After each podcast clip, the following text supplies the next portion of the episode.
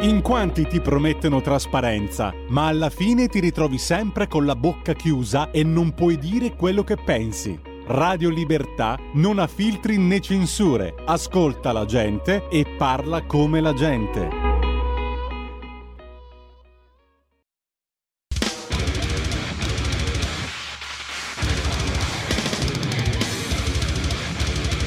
Va ora in onda l'Arena delle Tasse le ultime novità fiscali spiegate a contribuenti e partite IVA. Conducono Antonio Gigliotti e Robert Lingard.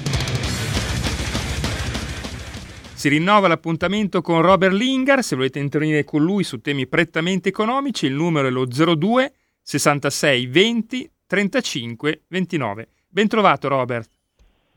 Sì, ben trovato, ben trovato a te, ben trovati a tutti i nostri affezionati radioascoltatori. Oggi eh, partiamo con una notizia eh, bomba, ma con una prospettiva eh, diciamo eh, capovolta, perché il Fatto Quotidiano oggi riporta che eh, sostanzialmente l'accordo UE sulla tassazione minima per le multinazionali è stato tolto dall'agenda dell'Ecofin il vertice europei, europeo dei ministri dell'economia, all'ultimo momento, dopo la tradizionale corazione informale dei ministri. Alla base il veto dell'Ungheria di Orban, che non è stato possibile scardinare anche alla luce della proposta della Commissione europea di applicare il meccanismo di condizionalità per lo Stato di diritto a Budapest per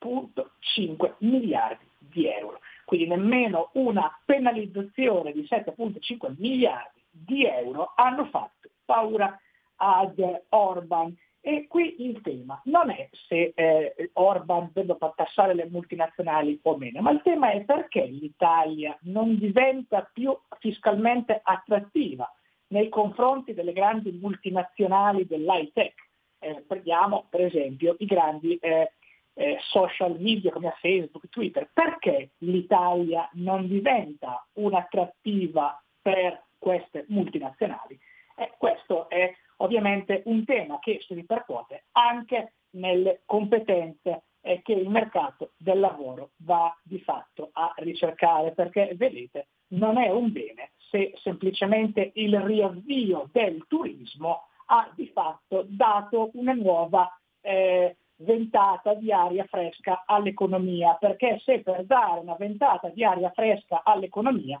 non me ne vogliono eh, gli operatori del settore turistico, significa che l'Italia è diventato un paese deindustrializzato e semplicemente di receptionist e camerieri. Quindi qui il tema non è semplicemente con quanto far tassare le multinazionali, ma perché l'Italia visto il dumping fiscale all'interno dell'Unione Europea, che non è né un'organizzazione politica in questo momento, né tantomeno un'unione fiscale, possa eh, quantomeno beneficiarne, perché non è possibile che chi eh, fa eh, impresa in Friuli, Venezia Giulia, a Trieste paghi delle tasse squinternate e chi decide di andare eh, oltre confine nella vicina Slovenia possa beneficiare fiscalmente di eh, agevolazioni dovute al cosiddetto meccanismo del dumping fiscale, quindi della cosiddetta eh, concorrenza, tra virgolette, sleale in campo fiscale, che poi vedete bene non è così sleale, ma una concorrenza opportunistica che gli stati mettono in campo per poter attrarre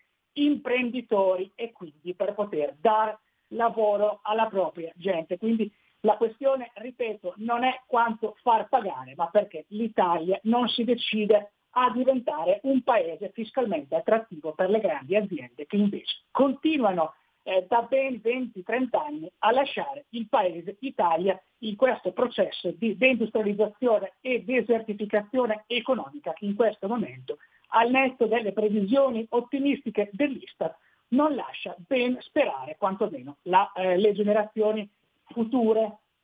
Quindi dopo questa controversia eh, ne arriva subito un'altra, ma questa volta la controversia non ce, la, non ce la metto io, ce la mette la Commissione tributaria provinciale di Roma, la quale ha stabilito che una società proprietaria di oltre mille unità immobiliari abusivamente occupate non sia tenuta a pagare la TASI, il tributo locale. il quale non è più in vigore, che si è affiancato per alcuni anni all'IMO per via dell'assenza del presupposto impositivo consistente nel possesso e quindi nella disponibilità dei beni oggetto di tassazione. Un provvedimento giusto da una parte e sbagliato dall'altra e non è ovviamente eh, sbagliato per quanto riguarda i eh, possessori delle proprietà eh, immobiliari, quanto piuttosto sul fatto che oggi sia ancora possibile in maniera incontrastata occupare abusivamente degli immobili che sono proprietà privata di altri. In Italia infatti la proprietà privata è ancora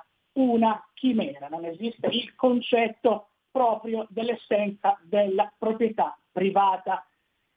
che eh, se noi guardiamo questa lotta culturale nei confronti del mondo degli autonomi, dei piccoli imprenditori, dei grandi imprenditori e eh, che di chi si dà da fare e accumula un po' più di denaro rispetto agli altri è per forza un truffatore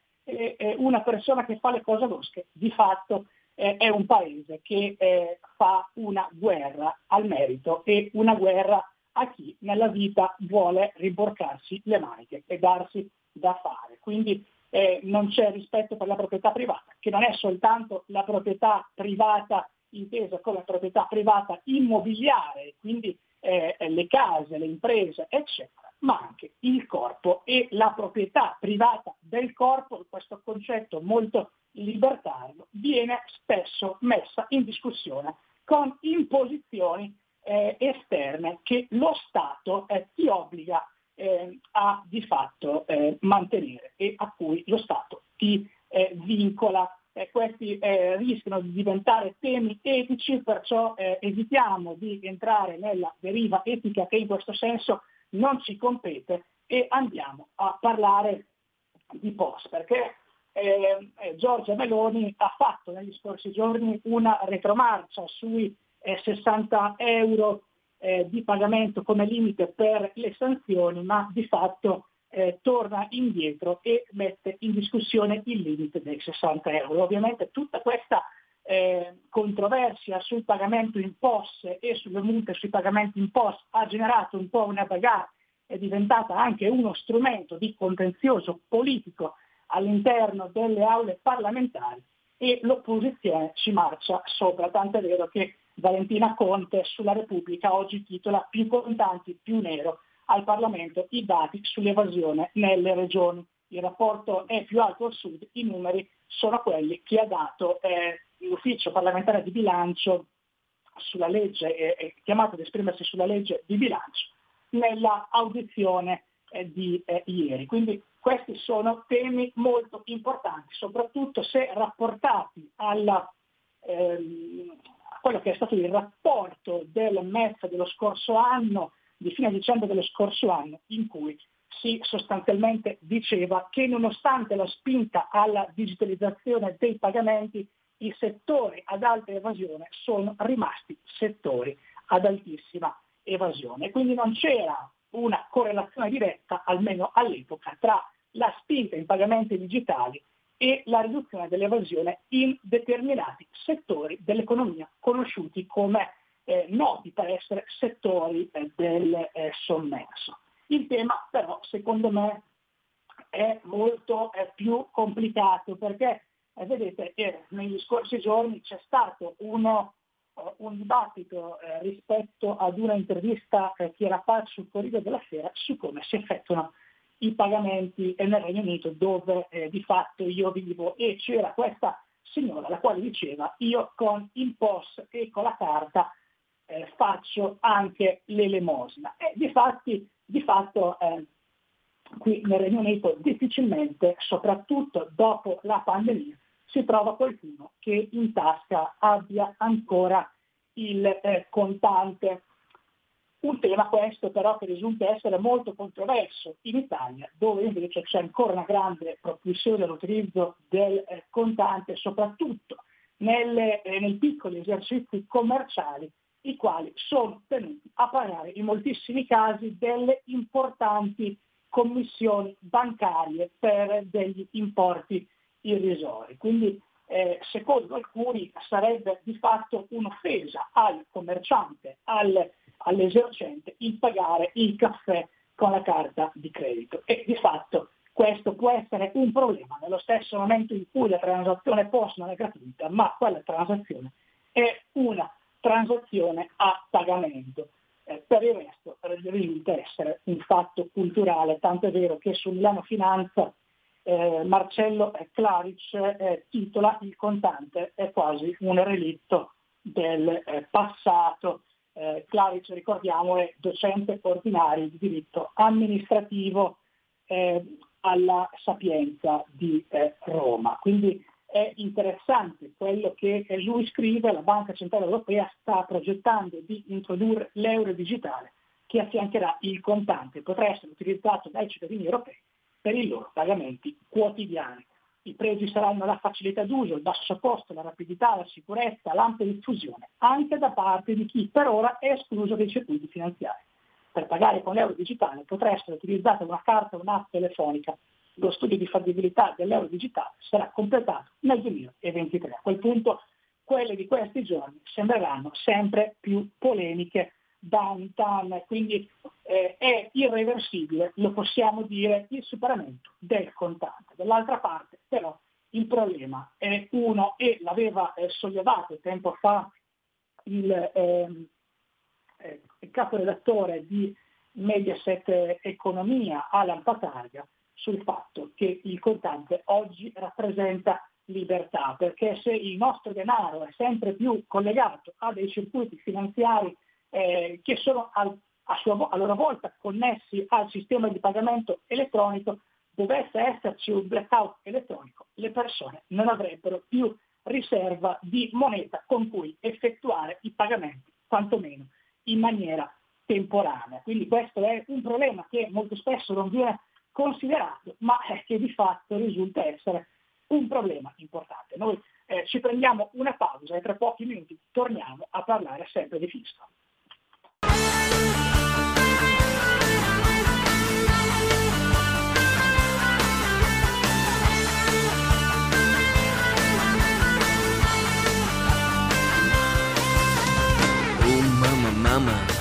Che cosa ho fatto? Sono scivolato ancora dentro un letto, mamma, mamma, mamma, che devo dire? O era amore o somigliava bene, oh, oh, oh mamma, m'hanno creato tutto sbagliato, oh, mamma, però non riesco a capire il mio peccato.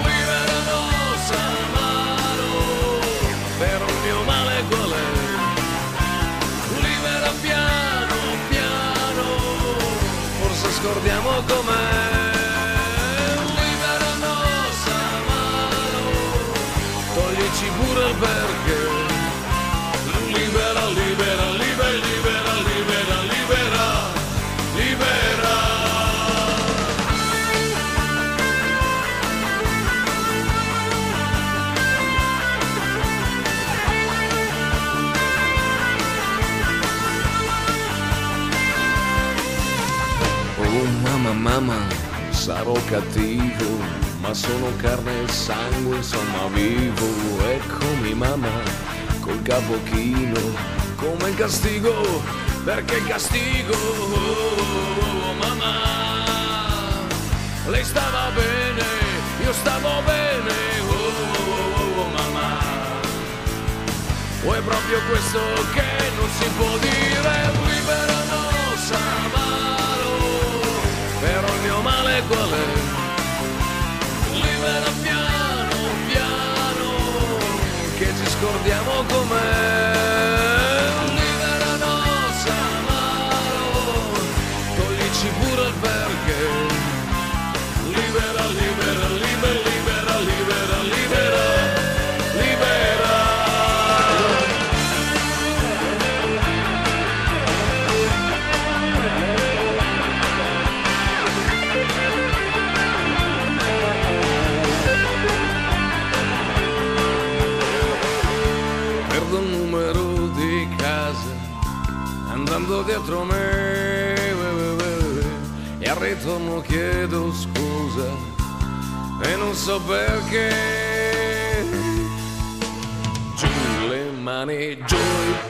Mani giù tutto il corpo, giù tutto te, giù le mani, giù i pensieri, giù tutto il corpo, giù tutto te, giù le mani, giù i pensieri, giù tutto il corpo, giù tutto te all'inferno, giù le mani, giù i pensieri, giù tutto il corpo, giù tutto te, liberano.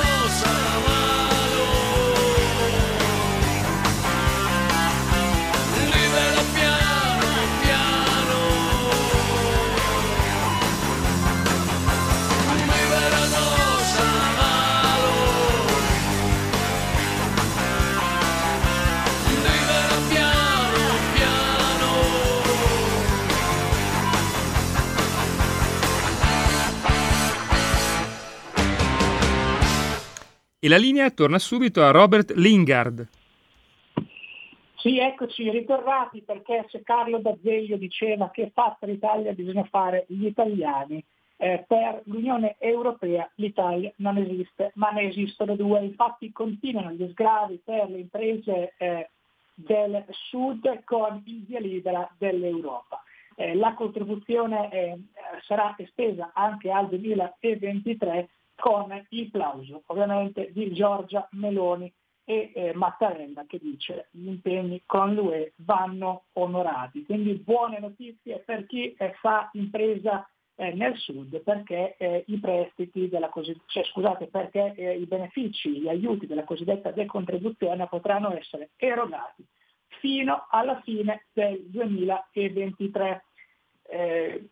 La proroga che eh, conferma dunque per altri 12 mesi lo stop agli aiuti, agli aiuti di Stato, introdotto già in occasione della pandemia, è una delle più importanti conseguenze della decisione della Commissione. Di non lasciare indietro chi, come le imprese e i lavoratori delle aree più deboli, il Sud è ancora oggi la più debole in Europa, si sarebbe trovato in ulteriori difficoltà senza eh, poter contare sia eh, sulla fiscalità di eh, vantaggio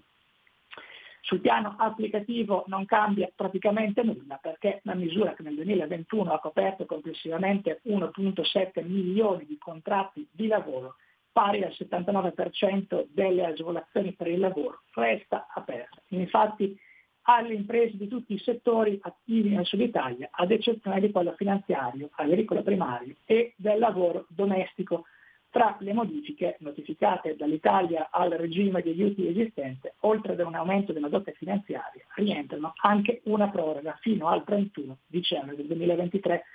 del periodo in cui possono essere concessi gli aiuti a un aumento dei massimali di aiuto a 300.000 euro per imprese attive nel settore di pesca e dell'acquacultura e a 2 milioni di euro per le imprese attive in tutti gli altri settori, con la proroga decisa ieri, inoltre si conferma la riduzione del 30% dei contributi obbligatori versata dai datori di lavoro attivi nel Mezzogiorno, a prescindere dalle dimensioni delle loro aziende. Eh, ma noi eh, giriamo pagina perché oggi eh, si è svegliato l'economista eh, Giuseppe Pisauro sul domani il quale dice detassare le mance non funziona per i lavoratori e addirittura è iniquo. Questo è quanto scrive eh, Giuseppe eh, Pisauro, eh, un economista che eh, si pronuncia sulla eh, detassazione eh, delle mance, il quale sostanzialmente dice che eh, garantire un trattamento agevolato a chi di fatto vive anche di mance ed in questo caso parliamo dei settori meno pagati e retribuiti non solo in Italia ma anche eh, in molti altri paesi è, eh, è di fatto una misura iniqua. Infatti due individui con la stessa capacità contributiva devono essere, secondo i trattati, allo stesso modo. La capacità contributiva è misurata da un indicatore che è relativamente facile da valutare, ovvero il reddito effettivo percepito. Quindi sostanzialmente per eh, l'economista eh, se qualcuno percepisce un reddito di eh, 25.000 euro e eh, 5-6 mila euro l'anno di mance, pure quei 5-6 mila euro l'anno di mance devono essere, ta- eh, devono essere tassate, ammesso e considerato che nel mondo dell'hospitality italiana 25.000 euro eh, spesso eh, eh, qualcuno se li sogna. Eh, noi eh, non facciamo altro che andare avanti perché siamo eh, agli sgoccioli, ehm, andiamo a, a, cambiare di fatto pagina perché Giorgetti si pronuncia sul Corriere della Sera e annuncia che il bonus bollette sarà esteso oltre marzo. Inoltre eh, annuncia che la eh, pressione fiscale sarà destinata a ridursi. Eh, gli emendamenti in aula eh, sono stati presentati e non si prospetta eh, uno scudo per il sistema calcistico. Nel frattempo anche eh, Roma, oltre a Venezia, si propone per diventare la sede della nuova autorità europea per l'antiriciclaggio. Quindi queste sono le eh, principali eh, novità politiche economiche con Giorgetti che annuncia, attenzione, il bonus bollette sarà esteso fino, anzi oltre a marzo del eh, 2023. L'economia dei bonus italiana stenta a morire. Eh, sempre eh, per quanto riguarda il tema fiscale, abbiamo, come lo scrive eh, il Sole 24 ore questa mattina, l'intelligenza eh, artificiale eh, che si muove contro il crimine finanziario. La Commissione europea ha infatti posto la lotta al crimine finanziario al centro della propria agenda ed ha elaborato una proposta legislativa che include la creazione dell'autorità europea sull'antiriciclaggio, una nuova direttiva, un nuovo regolamento volti a una maggiore convergenza nell'azione da parte delle autorità nazionali e a una razionalizzazione dei requisiti normativi applicabili nei paesi dell'Unione. La proposta della Commissione fanno seguito ad alcuni casi emblematici di non funzionamento dei presidi di antiriciclaggio verificatisi in alcuni contesti nazionali e vanno nella direzione di superare alcuni importanti limiti dell'attuale sistema che si caratterizza per un'eccessiva frammentazione. Si tratta di una condizione necessaria ma non sufficiente per un contrasto maggiormente produttivo del crimine finanziario. Uno dei tratti eh, che più si rilevano nell'attuale sistema sono infatti le carenze in termini di efficacia ed efficienza e i costi di compliance. Infatti, come ha evidenziato la European Banking Federation, appena l'1% dei casi segnalati alle autorità sono oggetto di indagini giudiziarie con l'1% dei proventi del reato confiscati. Ciò a fronte di miliardi di euro di costi di conformità sostenuti ogni anno dal sistema bancario europeo. Quindi avete capito bene, soltanto l'1% dei casi facenti riferimento alle segnalazioni per operazioni sospette alle autorità competenti sono oggetto di indagini giudiziarie e soltanto l'1% dei proventi di reato viene confiscato oggi in Europa. Questo è di fatto uno dei numeri più straordinari eh, che eh, si possa leggere sulle pagine del Sole 24 ore che sancisce di fatto da una parte l'eccesso di eh, segnalazioni per operazioni sospette eh, e l'inefficacia di questo sistema di segnalazione per operazioni sospette, dall'altra il flop sui sequestri che noi tra l'altro avevamo più volte denunciato in questa trasmissione. Noi eh, per oggi ci fermiamo qui e ci vediamo venerdì alle 15.30 per una eh, riepilogazione, di, per un riepilogo di quelli che sono eh, i provvedimenti fiscali più importanti presi durante la settimana. Avete ascoltato l'Arena delle Tasse.